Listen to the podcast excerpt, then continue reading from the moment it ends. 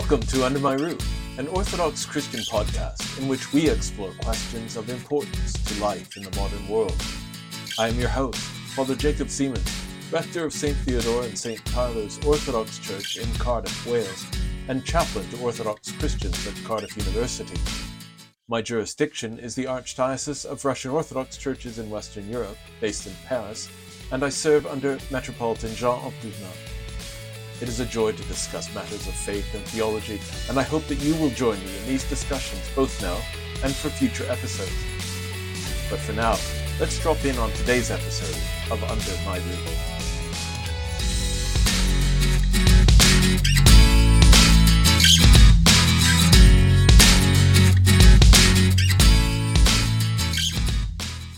Well, welcome to both of you, and uh, thanks again for for being here with uh, with me today.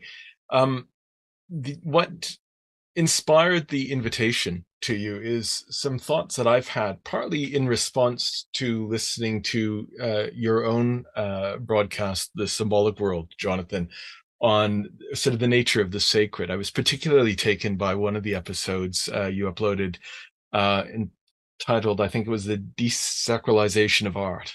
Mm-hmm. and uh, sort of uh, thinking about the the trajectory that you described uh, as art taking really in the in the uh, sort of early modern uh, period up up to the present, and um, so there were questions emerged uh, that emerged sort of in listening that I wanted to put to to both of you and see how uh, you know how that might inform our approach to to art today, especially from an Orthodox Christian point of view. So um, I thought I would uh, put uh, an initial question to both of you um, to see how you might respond, and that is on the basis that you're both iconographers. Uh, you've both earned reputations in in uh, your respective parts of the world, as well as uh, in your uh, according to your favorite media. Um, for those who don't know, Aidan is although I know you've done mosaic work, Aidan, and I've also seen carving work. I, at least, and please correct me if I'm wrong, think of you primarily as an icon painter. Um, and uh, Jonathan, I've seen uh, images of your uh, carving work, um, uh, uh, well, online primarily. Uh, in any case, by all means, speak to far more than what I'm assuming about you both.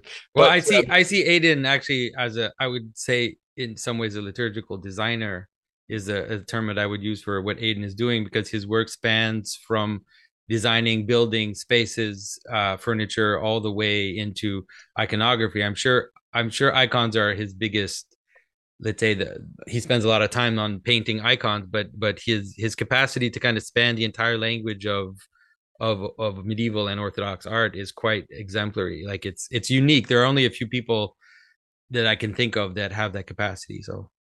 Well i'm glad you've said that then actually um because a it uh it forces me to sort of expand my uh, uh, uh assumptions, but uh, but equally uh, might uh, inform where this conversation goes.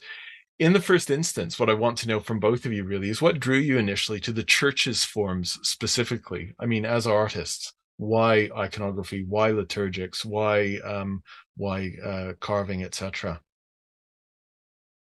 Aidan, do you want to pick up on that one first? Yes, I uh, was a pretty active Christian uh, in the Anglican Church in New Zealand, where I was raised, and a professional sculptor, uh, modeling uh, figures and faces particularly. And my conscious objective was to try to find ways of indicating the spiritual nature of the human person. So I felt, well, I had to start with physical. So I started off um, becoming uh, reasonably knowledgeable about anatomy. Model of fully realistic face was influenced by Auguste Rodin and Michelangelo. As a sort of preparatory stage, as St. Paul said, physical first and then the spiritual. Then, um, after doing that for a few years, I felt, well, now is the time to look for the spiritual element. So I looked at, I didn't know about icons then. I looked at African, uh, Egyptian work, any work that was very obviously of a religious intent. And I noticed various elements, they tend to elongate, elongate, simplify, uh, often enlarged eyes. So um, I went from one extreme to another and did a lot of simplification and gradually drew the two back together um, and started modeling faces, which I didn't know at the time, but looked pretty much like icons. Sort of rediscovered the wheel, as it were, for myself. And then a friend of mine who knew what I was doing said, Oh, you must visit this monastery, Orthodox monastery. Um, he had heard a radio program about two Orthodox monks, one of whom was an icon painter. And my friend Ralph said, I think icons do what you're trying to do. So I mm. innocently went down to see these icons and it just changed my life really. I, have always been interested in, I like deeper prayer and also what the early church was like. So those three things, prayer, sacred art, and, um, and early church history, uh, all seem to come together in this meeting. So I was really interested in the monastic life. Um, so um, though I could have kept going as a sort of lay person uh, exhibiting, um, I was interested in the monastic life, so it was natural, therefore, to start more on the sacred art side. So I started carving with leaf icons, which is fairly soon, I think, Jonathan, when we met. When when did you rise? Um, uh, I started. I mean, I started working around 2011, 2010, 2011. Oh, yeah. So all this happened in 1983 when I became Orthodox. So yeah. I came to England and um, and expanded from icon painting, icon carving to painting, and then mosaic. So it was that sort of search really for art that would help me to depict something of the um, the fire in the bush, as it were, not just the bush, but the, the burning fire. Um, and uh, yeah, I realised that the liturgical art, though it might seem to an outsider quite restricting, because the mm-hmm. ceiling's so high, what you're aiming to indicate uh, is just so high. In fact, it's not so broad, but it's a lot higher and deeper. It has a different form of creativity, which is, I don't know, which you find, Jonathan, but it's more demanding than if one is free to do whatever one wanted.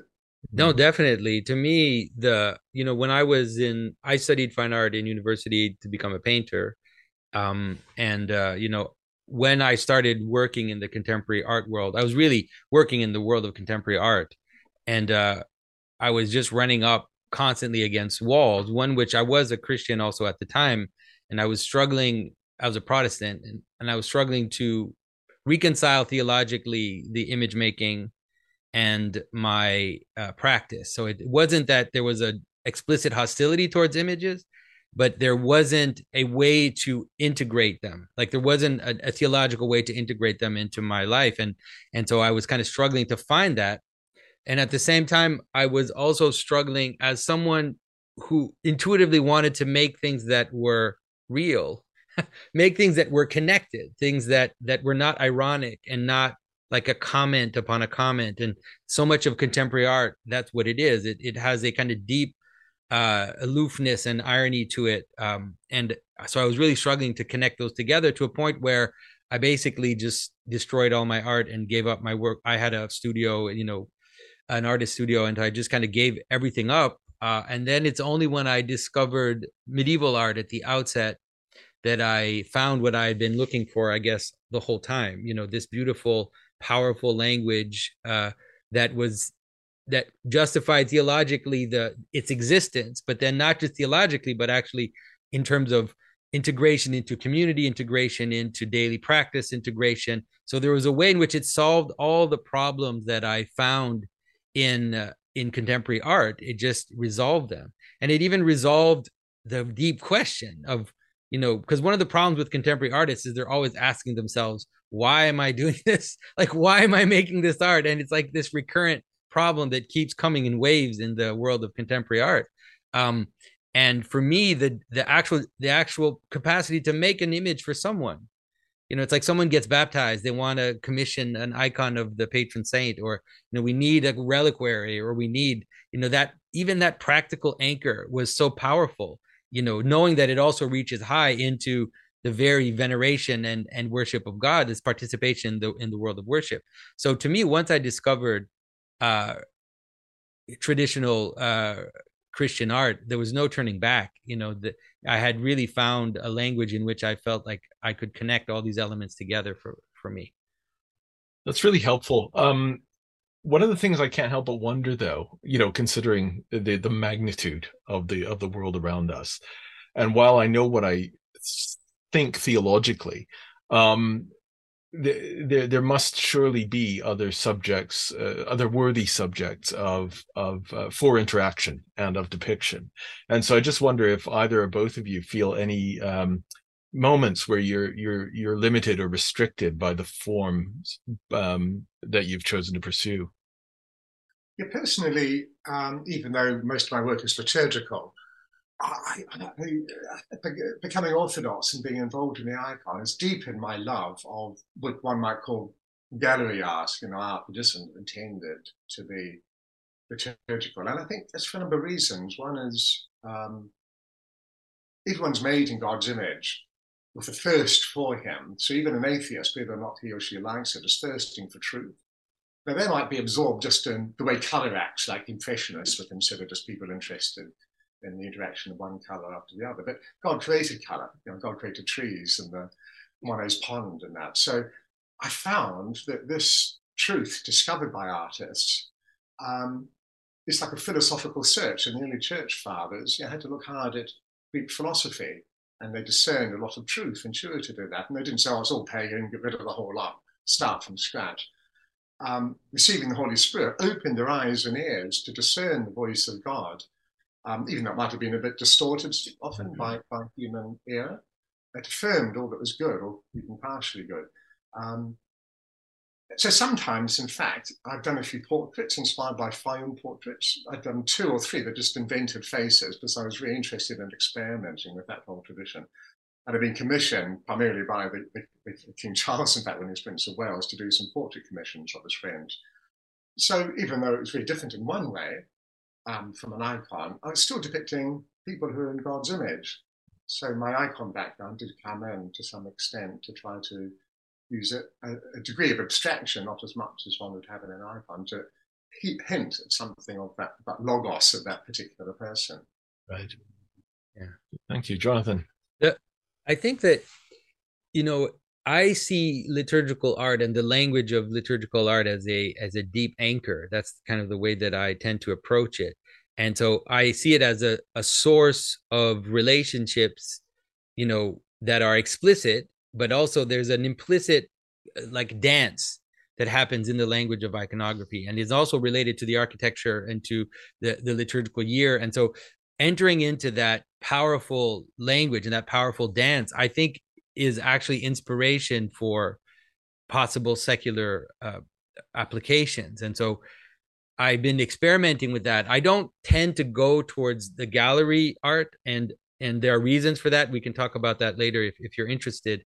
I tend to move more into popular art uh, because I feel like there popular art has a type of connection that gallery art doesn't have. It we, we tend to see it as cheap, but there's a way in which it's actually used by people. Like it's it's it's closer to people's identity. Mm-hmm. Um, uh, but I do think that there there's a way in which once we kind of enter into those deep patterns of the church, then we can explore outside of that whether it's in storytelling whether it's in image making um, you know i you know i published a graphic novel last year where i'm working on fairy tales and i'm going to publish a series of fairy tales uh, in which the the hagiography and a, a sense of lit- liturgy and also in terms of iconography will be deeply embedded into the way that that looks and the way that you'd experience. But it's not liturgy right? And it's and it, it's something you know uh, aidan has this wonderful term which he called threshold art you know something which comes up to the to the to the church but doesn't come inside but is like a it's something that has a hint has a flavor has a, a savor of that which you can encounter in the liturgy uh, and in, in some ways can be helpful because liturgy is not available immediately to some people Mm-hmm. There's something about liturgy which can be almost overwhelming. You know, I brought a friend of mine just last week uh, to uh, to the uh, the the the, uh, the Holy Friday service. You know, uh, the the service of lamentations, and you know he said it's dizzying. It's to him it was just dizzying because it's just so much and last three hours and, and it's just non it's just this nonstop wave and wave and wave. Uh, and so it's overwhelming. So I think that we can even understand like you know fairy tales or gallery art or popular art as a way to bring people you know with little breadcrumbs up to the door where they can then have a, a better encounter with with the fullness of the of the tradition that that's uh, i mean it's wonderful you should say that and you're by establishing a term at least for us right now uh, gallery art you're you're sort of leading me into some questions that i wanted to to ask in a moment but uh, we'll um, I'll pick that up in a moment. It, it, it leads me more directly to uh, another question then that's on my mind, and that um, concerns a, a, visit I made to a gallery in Lviv, Ukraine, a number of years ago, in which they were displaying um, icons that had been salvaged from monasteries and churches, uh, probably in many cases over the Soviet period. They had uh, ended up being curated and, and put on uh, put on permanent display in this gallery. Now, it was an incredible opportunity for me because I was standing face to face with these icons that could have otherwise just disappeared. Um, and uh, you know they were they were you know marvelous to to behold but i couldn't help but to feel a sense of unease over the fact that uh, they were on display in an extra liturgical setting. I mean they were they were sort of far outside the walls of the church. And it just reminded me of a benedictine uh, monastery that i used to visit in in in canada where um, the monks had t- taken all of their relics out uh, in the uh, pre-Vatican II reliquaries and put them into a glass case so that they could be seen as part of the monastery's history. Um, I find that bizarre because if relics are what we say they are, then you know they're not meant for display in that um, gallery-like way. In any case, um, I'm just wondering if you think the reality behind the icon is somehow uh, undermined when it's displayed in the way I've just described. I can understand the logic of feeling disease about uh, the icon which was made for liturgy in a gallery. Uh, I quite understand the logic of that, but I think the icon is bigger than just being a liturgical work. Mm-hmm. And often wisdom is known by its fruits. Um, recently, I was in New York, uh, sorry, in Auckland, in New Zealand, to give lectures at a exhibition, a major exhibition of icons. I've done similar things in the British Library because of illuminated manuscripts I worked on because of these icons in a secular atmosphere, the door opened for me to talk very naturally about Christ in the context of this art. And and um, New Zealand's become quite a secular place, and the people who worked at this uh, gallery, it's a state gallery, said we'd never had such a good response to mm. a hmm. talk. And it wasn't because I was any particularly good at talking, but it's just that they were thirsty. These people hmm. wouldn't have gone to church because they've got all sorts of caricatures about the church. So the church went to them through the icons um, and then supporting the image with words to explain the detail touched a lot of a lot of people. Um, the man who baptized me Orthodox, Father Ambrose, he uh, came across Orthodoxy and Christianity through studying Dostoevsky University. So for me, Dostoevsky is a threshold artist. Jonathan introduced that concept just now. Um, as a sculptor, Brancusi, Konstantin Brancusi, to ex- lesser extent Kandinsky, were a little sort of opening to, to a different way of seeing to me. So um, we don't see the qualms about listening to sacred music on tapes while having icons out there. I think it does depend how they're displayed, though. I've seen some very good exhibitions of icons. The one in Auckland was brilliant because of the deep colours that painted the walls. And the designer there had studied mosaics. Uh, sorry, studied frescoes mm-hmm. and drew dark, those deep dark colours for the background colour. Uh, the first icon exhibition I saw in Britain was at the Royal Academy, and they had really low ambient light and little pinprick lights on the icon, so it was like an oil lamp. Uh, it changed the atmosphere. You, it was almost like going into a church. So I think there are good ways and bad ways of doing it, but mm-hmm. it can be incredibly fruitful as perform mission work. A bit like a monk leaving his monastery, like Saint um, Cosmas in Italy. You know, going out and preaching and going back to the monastery, going out and coming back, like St. Aidan of Lindisfarne, I'm named after. He did that. Yeah. He um, Lindisfarne Monastery and then would go out to preach and come back and go out. I think I think that if we think of it as hierarchy is the it's probably the best way to think about it. You know, that the the highest thing that the the icon can do is is participate in our prayer life but it also has different applications you know because you, when you talk about displaying icons in galleries and that disturbs you, it's because you're not thinking that you see icons on Facebook all the time and you see icons online all the time. And those images, you know, we've almost come to think that those aren't icons because they're digital images, you know, and so that that that probably has a much deeper effect on our perception of sacred art than than uh than seeing an icon in a gallery does because it you know it, it creates this strange this strange uh, space where you have an image of Christ, and as you scroll down, then you have some strange, almost vulgar thing that appears, and as you scroll down, there's an advertisement, and so you have this like you scroll down on Instagram and you see a mix of icons and ads for something. So uh, so that probably is way it's probably way more damaging to our to our perception of sacred art than the gallery but like like Aidan said I think that you know in some ways these are the seeds that are that are that are thrown you know and some will fall into good soil and some won't and if we if we continue to have a hierarchy where we do go into church and venerate the images that we do go into church and venerate relics and that will help us to at least anchor those more peripheral uses of icons uh, to something sacred. But I had the same reaction. You know, I was just at Mount Athos uh, about a month ago, and now all the monasteries, their treasuries are organized as museums now. Mm-hmm. And so, you know, you you go into the treasury, you go into the treasury, and you're like, oh, this is a museum with glass and descriptions and dates, and and so it's a little it's a little jarring as well because you're wondering so Mount Athos is still not a touristic tourist place, but it's like it feels as if everything is being set up so that soon it will kind of just open up and become this this kind of tourist uh, this tourist uh, visiting uh, place. So it's I do understand why it makes you a little nervous, but at the same time, you know, usually I would not have access to the things in the monastery treasury.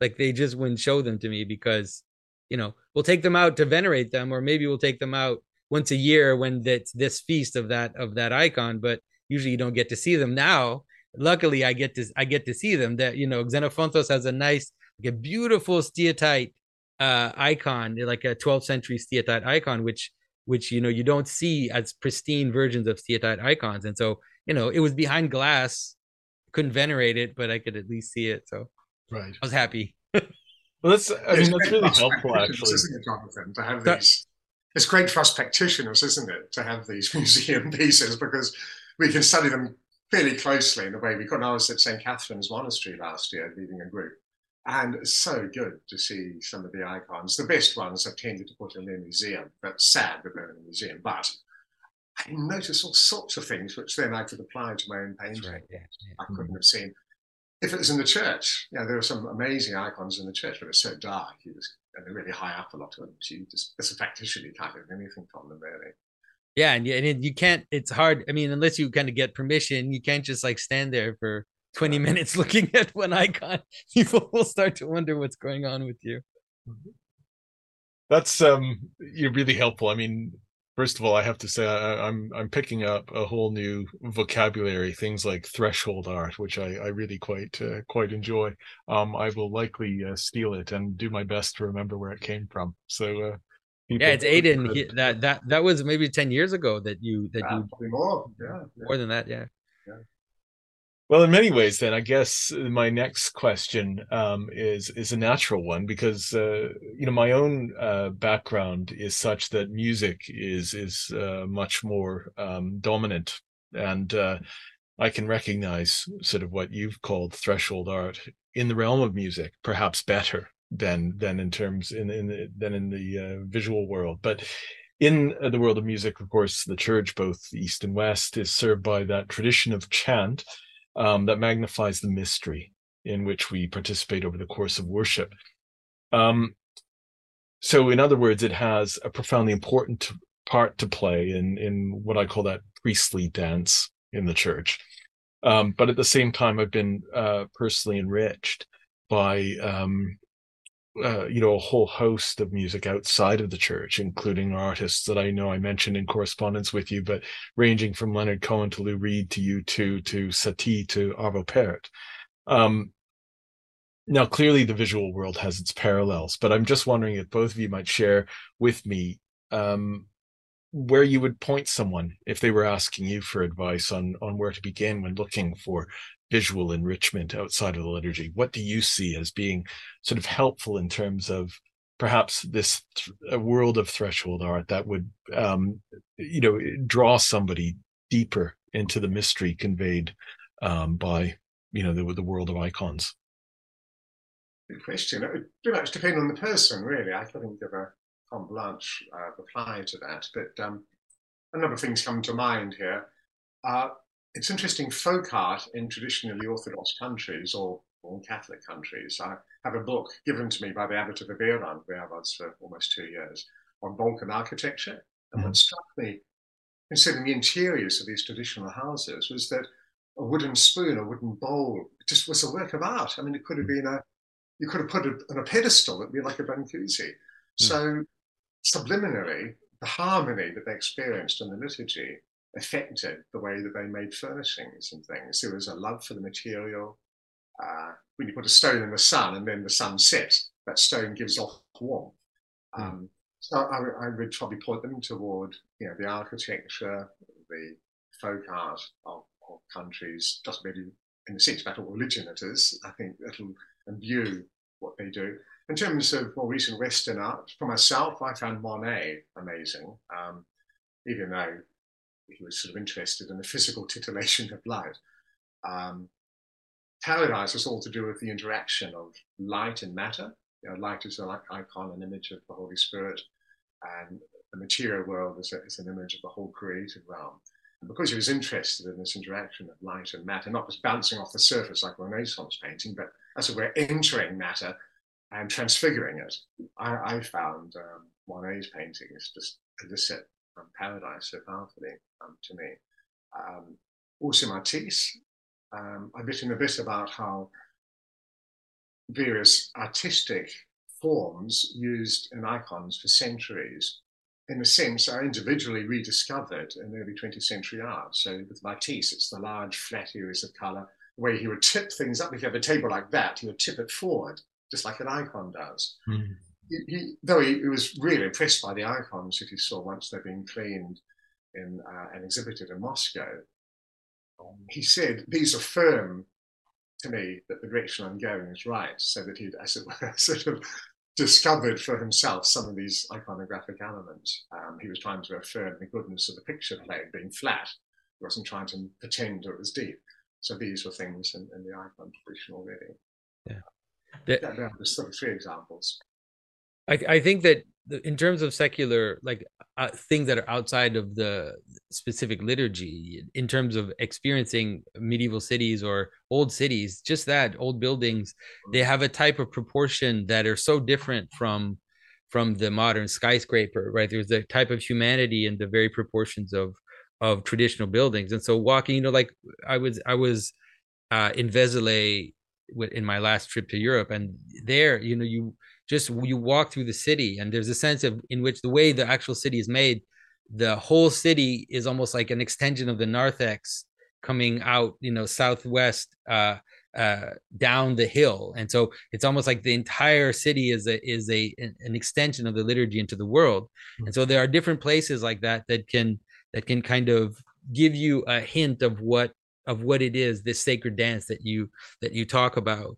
Um I, I think that there are in movies sometimes you can you can you can get also a little bit of a of a hint of this you know there there's a sense in which the use of light and the use of narrative and editing can can create these surprising uh, reactions in people that make them feel like there's something that there's something a bit more. So there you know there there are places in the contemporary world where i i think that that can happen and there are a few i think there are a few contemporary artists uh, i'm actually it's so funny that we're talking about this because i just recorded a video because that one video i did on the the desacralization and art was surprisingly popular. Mm-hmm. and so because i thought no one cares about andy warhol and el greco but it seems some people do. So i i made a video on more contemporary artists and how in some contemporary artists uh, even performance artists they they they have a sense like they're wishing for ritualization right? They're looking for participation, but they hit a wall, right? Which is the, the wall of contemporary art or the wall of the gallery space, where they can't totally break out. And their languages are so idiosyncratic that it doesn't land, you know, it doesn't land like a communal uh, language of the liturgy, but you can feel that that's what they want. Like Joseph Beuys is a good example. Like there was something ritualistic, there was something almost shamanistic about the gestures he was making but because he was in this nihilistic world where he also had the need to create a kind of personal idiosyncratic language, it doesn't completely land, but the desire is there. You see that in in Anselm Kiefer as well. Like there's a there's a desire to kind of break out and create images that are trying to reawaken culture, reawaken memory, but but it it fails ultimately. Uh, but it can bring you closer in terms of at least expressing the desire. Okay. Just uh, this is a footnote question that I might not even um, uh, I might cut out of of the uh, ultimate uh, production, but I am wondering about uh, Klimt and and uh, I'm thinking about the Kiss in particular. And I remember looking at that with students when I was teaching a number of years ago, and it, it, looks an awful lot. Even his lines, the the the outline of the of the principal figures in the Kiss look like they've been lifted out of sort of the embrace of the Theotokos holding holding the, uh, the infant Christ. Is there Klimt is clearly influenced by Byzantine art. It, I mean, it's it, you can't can't look at his images and not realize that he was somehow I don't know his story, but it, he went to Ravenna or to or to, to Istanbul and was struck by by the mosaics because they're they're there in his work. Mm-hmm. Okay. I think there's a difference between being affected positively by the icon or by some sacred tradition, like Jonathan was talking about medieval architecture. But it's another thing where you so appropriate stylistic elements of the icon for your own ends. And I think Klimt sort of does that a bit. Yeah, definitely. Um, so there's not a strong links in spirit between the two, but he's used external elements. Um, and that, that's a more difficult area, I think. You know, doesn't an icon, but in fact, it has more of the logos of the icon in its demeanor, as it were. Mm-hmm. Something else might look a bit more like an icon, but in fact, its spirit is very, very different.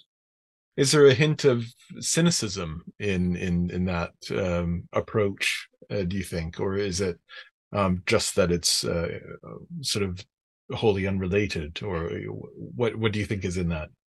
You probably know more about his sort of inner workings than I do. No, I mean, it's uh, it's hard to tell like if i think of andy warhol in in that sense because andy warhol clearly was influenced by icons. Mm-hmm. i mean the, the, according to legend he went to church every day. He was a byzantine catholic. Uh, yeah and so but but there's a sense in which the the space so using the, the the the space of the icon and using this type of language especially as you're reappropriating it to celebrate things that are that are strange and common uh, at least in in Warhol's case, it feels like it's actually a reversal. Like there's actually a, an inversion of the icon, where it's like we're using language that is in the icon to celebrate uh, a, a, soup can, right? To put it up on the altar, right? To bring it up, which which is which is strange because yes, we do believe that God is present in all things and that there's beauty in all things, but there has to be a kind of hierarchy where we have to be careful. You know, it's like if I make an, an image like a Klimt where there's some eroticism to it, but then i'm using the language of the icon in in this kind of slightly erotic uh painting. You know what am i doing? What, what is it that i'm trying to suggest here? It becomes it becomes a bit uh, a bit strange. And so it can be twisted even though i don't think klimt was was necessarily ill ill-willed but it ends up uh, twisting some of the the imagery i, I think. Yes. Okay. Thank you. So we'll all be aware of the conversations that have opened up, much to the aggravation of some, by figures like uh, Dr. Jordan Peterson, um, on what might cons- constitute what I'm calling a, a, conscious and responsible citizenship in the contemporary world. Um, with a view then to reasserting a sense of connection to uh, more transcendent precepts. Um, now, I've been unable to locate much of anything that um, Dr. Peterson's had to say about art, although I know uh, there is uh, some material out there. Um, it's certainly not the first thing that comes to mind when thinking about the things he's had to say. So, what I'm wondering now is if you have anything to say about the state of contemporary art specifically and its relationship to tradition, uh, with particular reference to everything we've been talking about regarding the the Orthodox icon. Um, are we in a healthy place? Is there uh, some sense of um, calling back to roots necessary? I mean, um, are things desperate? What do you think? By the way, just a, just a detail, like Jordan, Jordan is a uh, is an avid art collector. I think mm. he owns over a thousand paintings. He he he's a he's a he buys everything from kind of social realism. He owns a little Malevich painting and some some of the early modern uh, some of the early modern paintings. So he is quite a bit of an art collector, but his perception of art is very modern for sure. Uh, you know, in in terms of contemporary art,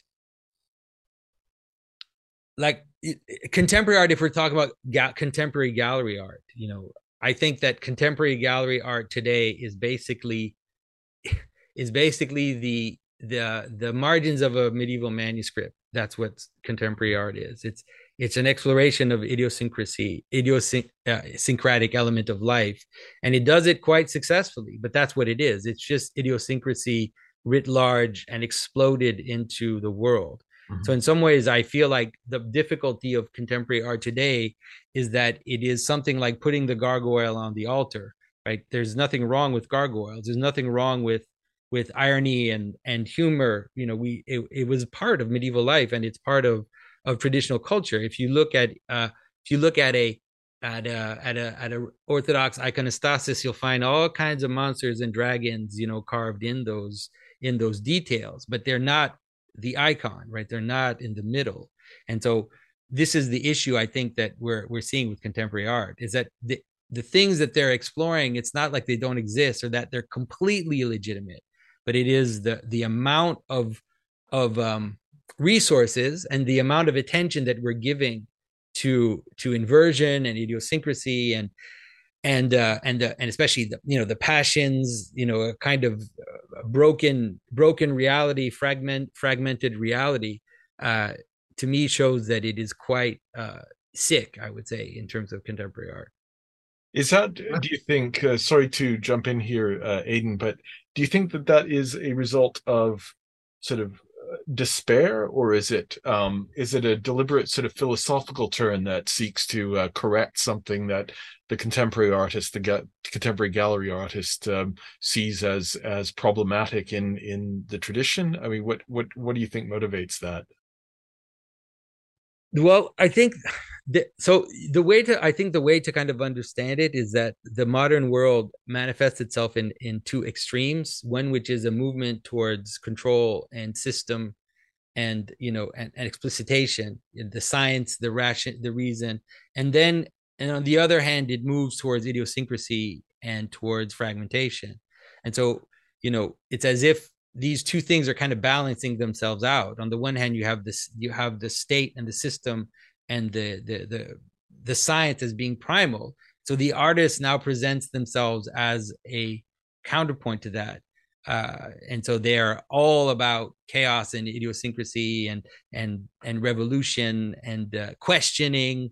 It's like the idea that artists should question, right? This is something we almost take for granted. That's what the artist does. The artist questions, and so like as a as a as a as a liturgical artist, to me, that's a funny statement. You know, uh, it's a funny statement to think that that's what the artist should do is to question uh, uh, it's especially when the word art actually means you know well fitting together. That's actually what it means. So it's like there's a different element of traditional art but at least it can help us understand why at least why i think that contemporary art looks the way it does for the same reason it's the same reason for rock and roll or punk punk music or or whatever. There's a sense in which there this this chaos and and um and fragmentation is a is a counterpoint to the to the system of control mm-hmm.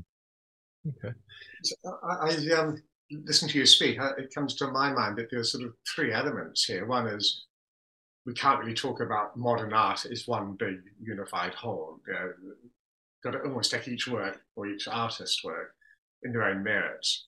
Um, secondly, I think the problem is not so much individual artist as much as the whole structure within they're almost compelled to work. Liturgical art has utility, it's got a very specific function, we're there as iconographers, and the icon is there to mediate between heaven and earth. It's very clear, and everything is subsumed into that exalted aim. Whereas in art, what is the function? You know, is it to make lots of money for the artist? Is it to shock? Is it to make people think? Is it to decorate your wall? Take your pick and do whatever you want. So artists are in an incredibly difficult position. Um, and if you're in a realm which rejects uh, representational art, then you've got to dredge everything up from yourself. So you're left alone, looking into your belly button, trying to think, well, you know, this is worthwhile chucking out. I'll chuck it out anyway, see what people make of it.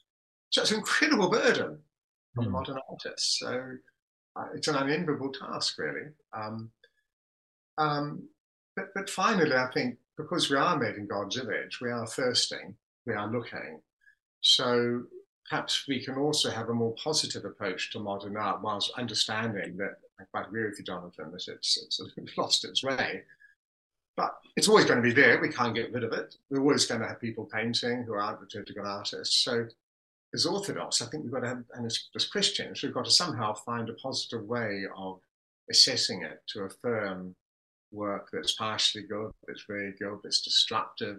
Francis Bacon, you know, to mm. me, it's looking at man's suffering and just sort of rubbing his nose at it. Whereas to me, Giacometti, in Alberto Giacometti's sculpture, he sees the same loneliness of man, but he does it with a certain compassion. Mm-hmm. Um, so, yeah, it's a really complicated thing. Yeah. But I, I, do think we just can't just bash it all the time. We've got to somehow uh, establish an intelligent, affirmative, but highly perceptive approach um, to these things. And I think we're a bit like the early church apologists are like. You know, we're a minority now, like the apologists, we're a minority Christian. So they had this thing, what do you do with um, profane philosophy. Some of them rejected it out, but most, like Justin Martyr, um, had a look at it and tried to pick out John himself, the Apostle John, talking about the Logos. Yeah. We might say that as well, but he was taking on a whole uh, meaning of that word from Neoplatonism. Yeah. So essentially, we've got to do what the apologists did, discern. Well, there's definitely there's definitely, for example, in in a installation art, in some installation artists, what you'll find is a desire to break the passive passivity of the viewer which mm-hmm. which is extremely useful for us like as liturgical artists to understand that that that's what they're trying to do like i was uh, you know i was thinking a lot about Marina abramovich because you know she was so demonized during the whatever Pizzagate thing. Uh, but you can see that that's what she's trying to do. Abramovich, with all her faults, you know, she's trying to break the passivity of the of the consumer artist and trying to to provoke to make people feel like they're entering into a space that they have to engage and that they they're almost in danger or she's in danger. And so there's a the stakes are are high. Like we know that this the icon is a is an image that exists with very high stakes. It's not a passive object of, of contemplation right? It is venerated it performs miracles. It it there's all these things that are that the, liturgy is not something without stakes. And so you see that like banksy is an example as well. You know if you think of people doing graffiti art or political art you know i can think that it's a little sometimes maybe the comments are trite or that that it doesn't become very deep but the desire to have activated art that isn't just a type of consumer experience that is something that i think as liturgical artists we can kind of point to and say that desire right? That desire is is the same desire that would lead us into the church. That's I, I love everything that both of you have just said, um, not least because it's a corrective to me myself. You know, I, I talked about music and and the the experience I have of music, I find it much easier to sort of uh, hear and detect um, the the kind of the artists that sort of cut through the the hubbub and and actually speak and and and draw us deeper, um, whether they do it uh, advertently or inadvertently. But um, what you've said actually gives me a bit more sympathy, perhaps, with the Tracy Emins and the Damien Hirsts of the world than than I would otherwise have, because certainly uh, instinctively, uh, it's yeah, not Damien Hirst is not the one I have the most sympathy for. Let's be honest. no, no, there are artists that that that that bring out more. example, Father. but I mean, they can change. I think you know the the, the, the young British artists they set out at art school to be famous. They're quite open about it. Yeah. You know, they wanted to be famous, they wanted to make lots of money, and basically they just wanted to shock. They felt to shock people is the way to do that. But with time, decades, Sidney Tracey Emin has it's changed a bit. Mm. I know some people who know her, and she's into drawing now and more, more sensitive. So people exhaust themselves with this thrashing around trying to shock people and punch people on the nose. They realise that you can't keep punching people on the nose. Mm. It sort of wears you out and wears them out. So yeah, I think we've got to acknowledge that people hopefully do do change. That they might start out as just shallow artists, but, but do mature. But I, I don't think I think Tracey Emin has, but I, I don't think Hirst has. Yeah, yeah. Well, he's trying to break out. The only thing that I could say, it's it's horrible to talk about someone like that, but the, the, the one thing that I could say about what he seems to be doing that might be useful uh, in terms of art is to break down the the um, the uh, gatekeeping of the gallery world, and that he seems to be trying to break through that uh, and to because that has been one of the issues in the in contemporary art has been you know because of the problem of quality right of knowing which artist is actually has quality it ends up actually being a political power game of gatekeepers. They're the ones who decide who are the artists that are worth it. And so the collector and the and the gallery the gallery owners they have an entire system of deciding who who who gets access to the art. And so uh, one of the things that Hirst seems to be doing is trying to shatter that because he's so powerful that he has the capacity to bypass the the gallery system and and and put his work right out into the public uh, in ways that that I think in the long term might be useful because that that whole hi- weird hierarchy of of collectors and gallery owners redu- it, it is one of the problems of contemporary art is that it actually makes art only into prestige objects and objects of ex- of commercial exchange which is not great to reduce art to that. Yeah. Mm. It's sort of related to what we're talking about, but a bit further on as well, going back rather to threshold art. I have a friend actually, he's a Sufi, he's a New Zealander who's lived in China about 30 years and just loves orthodoxy and he's commissioned quite a few icons. But he bought one, two of my what I call Fayum portraits. These are faces I made up, but inspired by the Fayum tradition. And um, especially after COVID, he had to do a lot of his discussions with his business partners. He runs an investment company by Zoom. So sometimes David brings me up and tells me experiences he's had from business people who comment on the pictures on the wall behind. And he's got icons behind, but also some of these, these portraits. And normally it's the portraits rather than the icons that struck them because the, the icons are a bit too a bit religious to these fairly secular very successful businessmen, mm. but they zoom on the Fayum portraits. That's it. I've been talking to you for years, but I can't take my eyes off this woman's face behind you. Tell me the, the background to it. Mm. So it's interesting that in this sort of secular context, there is a form of threshold art that that um, can really touch people because it bypasses their preconceptions of, of religion. I remember an Orthodox convert priest came to my hermitage where I used to live with some of his, his converts. And they talked about orthodoxy this, orthodoxy that, orthodoxy this. And I just said, forget orthodoxy. Orthodoxy is life with Christ. You know, you're a human being, you're not a religious. God didn't create us to be religious people. God created us to be full human beings in love with the living God. We have these oxys and all that only because we need to clarify things sometimes. It's not of the essence. And so I think if we sort of consider art in the context of just people thrashing around trying to find truth, I think we need a certain compassion as mm. as well. I mean, all these artists are born into a pretty messed up world, and they're philosophers. I mean, the best of the philosophers seeking in their own particular way with all their weaknesses, you know, to find some sort of truth, or even if it's you know the, tragedy of life, like Rothko, you know, the tragedy of life. That's what he was depicting in some way. Mm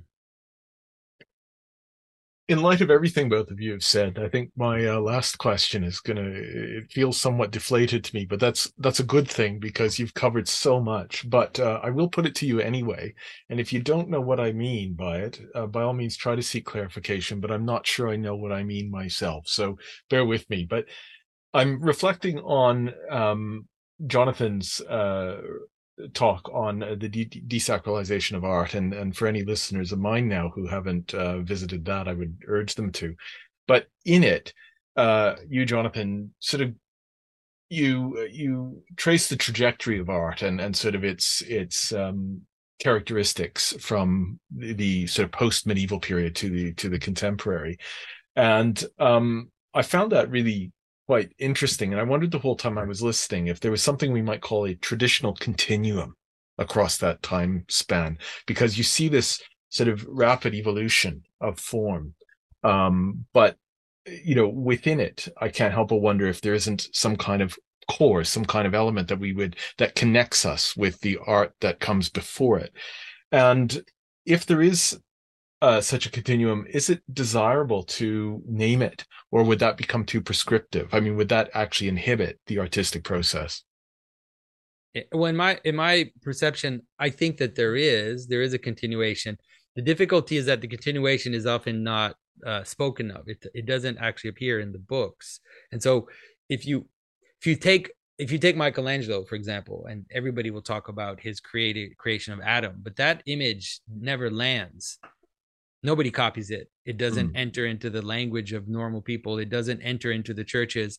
But with you, with you look at a early 20th century prayer card in a little Catholic pa- parish, and that prayer card looks more like an icon you know it it it will put the saint in the middle there'll be maybe something a little off about it but in general there'll be you know so when you move down into folk into folk imagery the i think the the the aesthetics of the of the medieval world just become kind of inevitable mm-hmm. andrew gould did an amazing uh, wrote an amazing article about going to new mexico and finding these indigenous people that converted to, to Christianity in the 17th to 18th century.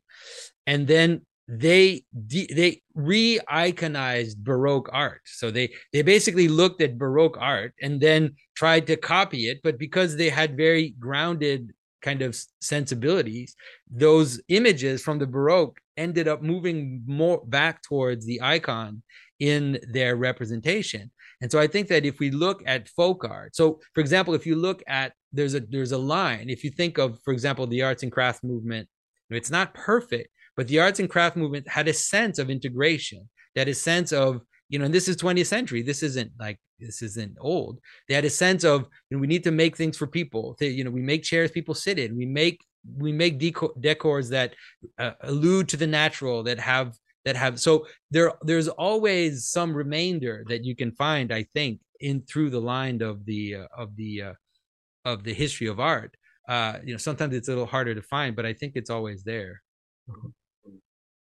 yes you mentioned jonathan the meaning of the word art. Art artist is is to um, fitly join together.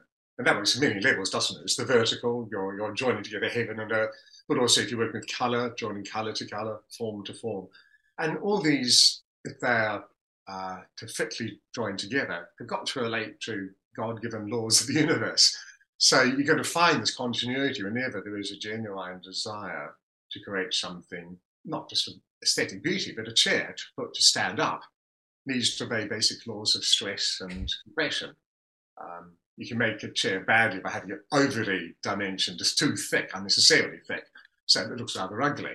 Um, but you know, in old days, it was quite hard work sometimes to get wood to cut it. So, yeah. by necessity, yeah, you, you had to understand stresses so that you, you didn't use too much wood for it. So, like the Concorde, the designers for the Concorde, they knew it's going to be beautiful because to go that fast, it had to follow the laws of physics. Mm. By nature, quite quite beautiful. There's no sort of excess to the laws of physics and you you find like it's interesting because through and Aidan has been wonderful at pointing this out. It's like you you find in modern art, especially early 20th century art, you find in some of the artists a desire to kind of reconnect, uh, to reconnect to something that's more that's more grounded and at least has has more proportion. Uh, you know, if you think of so this is a simple example. It's like so you know Ananda Coomaraswamy was the curator of the Boston Museum in like the 1920s and was hanging out with Joseph stieglitz and Georgia O'Keeffe and all of these modern artists in America, but was promoting through the to the engagement of Indian and Buddhist art something which is closer to what a medieval uh, art would look like or what icons would look like. And so, like I said, so if it's sometimes it's hard to see, but if you kind of look like people's fascination for Persian miniature and for all these all these these foreign arts is actually their desire to connect to something that has that has more more engagement and more proportion which can be find found in icons and in and in traditional arts. And so even now if you think of people like christopher alexander or the the new urbanist movement you know these are these are people who are defending what what liturgical artists would think is completely natural but are doing it now in a contemporary setting and and saying this is what is human. This is what humans actually don't feel comfortable surrounded by giant skyscrapers they they feel uneasy and this can be explained through biological processes through explaining the the perception that we have and and so a defense of of proper space for proper function ends up looking like traditional architecture and traditional design in that sense, materiality has affected modern architecture. When you're working with bricks and stone, generally you make them the size that one person can lift them up and put them into place. So just from a practical point of view, everything is made of human-sized module. Concrete is literally monolithic. You know, monolithic means one stone. So concrete building is one big block. And especially reinforced concrete, the Romans used concrete to great effect, but they didn't have iron bars to reinforce it. So the Pantheon is, is actually concrete, people don't realize that. Mm, yeah. Um, but um, reinforced concrete, well, it's not evil in itself, but it has very few weaknesses. So you can do whatever you want, basically. Um, whereas a brick or stone building has got to have an arch. You can't put a straight bit of stone across for too far, it will break. Um, so uh, a bit like visual arts with the gallery set up, it sort of forces people to do things a bit unnatural in a way. Mm. Likewise, with a lot of modern materials, um, there's so few limits that it's easy to get it wrong. Father Vasileios, the abbot of Iviron, my monastery in Athos, often would say there are epochs where it's difficult to get things wrong, and there are epochs where it's difficult to get things right. Mm. part of that is the materials available. Yeah. Uh, sometimes iconographers come to me and say, "Oh, could you give me a bit of advice?" And normally it's just get rid of all those bright synthetic cadmiums. You know, the mm. materials they're using to shout. Yeah, it's possible to use these, you know, subtly. Generally, I tell them it's, you know, if you're going to end up using some of those, well, at least start with natural pigments because you'll be attuned to more gentle um, colors. That's an interesting way of seeing it. You know, that that when I think of the image of the heavenly Jerusalem, that seems to be the image that's given to us, right? It's the idea that in the middle is the garden in the middle is the tree in the middle is this natural pattern and then it's okay to have walls and have a more technical aspect on the on the outside on the outer rim but there has to be a proper understanding of hierarchy. And the mm-hmm. hierarchy isn't just one of capability and of power but is one of engagement and meaning. Uh, and so in some ways it's possible that the like the, the anything goes of contemporary art and also the anything goes of architecture the anything goes that technology offers is forcing us to be more deliberate and to understand things that maybe for ancients was just intuitively right. They didn't have to explicitly understand it right? It's like you said if you're going to build with bricks you have to make an arch because or else it won't hold up. And so for us now we have to we have to be deliberate. It's like oh maybe there's something about the arch which is also natural in more ways than just the fact that they hold the building up. That there's something about that experience of moving into an arch space that connects to human proportion and to human to, to human level uh, engagement uh, and so in some ways it is a, it's an adventure for us to be able to rediscover that with with a and have to explain it and be more deliberate about our actions i think it's why your talks on symbolism have been so successful because if you get rid of the divine God, whatever you call him, you just shift the horizontal. Um, it's just sort of chaos, really. But if there's a hierarchy, one level is an image of that, and that level is an image of that. So there's a verticality that, that gives order, not in a sort of a scholastic, sort of dry way, but um, in a dynamic way. And this is why I think iconography shouldn't be limited just to these images we paint. Mm. The whole of life is iconographic, and St. John of Damascus spoke about this, of course, that the Logos is the image of the Father. I mean, we're the image of the Logos, and everything goes down from, from there. So it's this verticality, I think, the loss of it, which has, has led to so much chaos. Yeah. Um, but that's why I, am I'm here at this conference, the SCADA conference at Princeton University.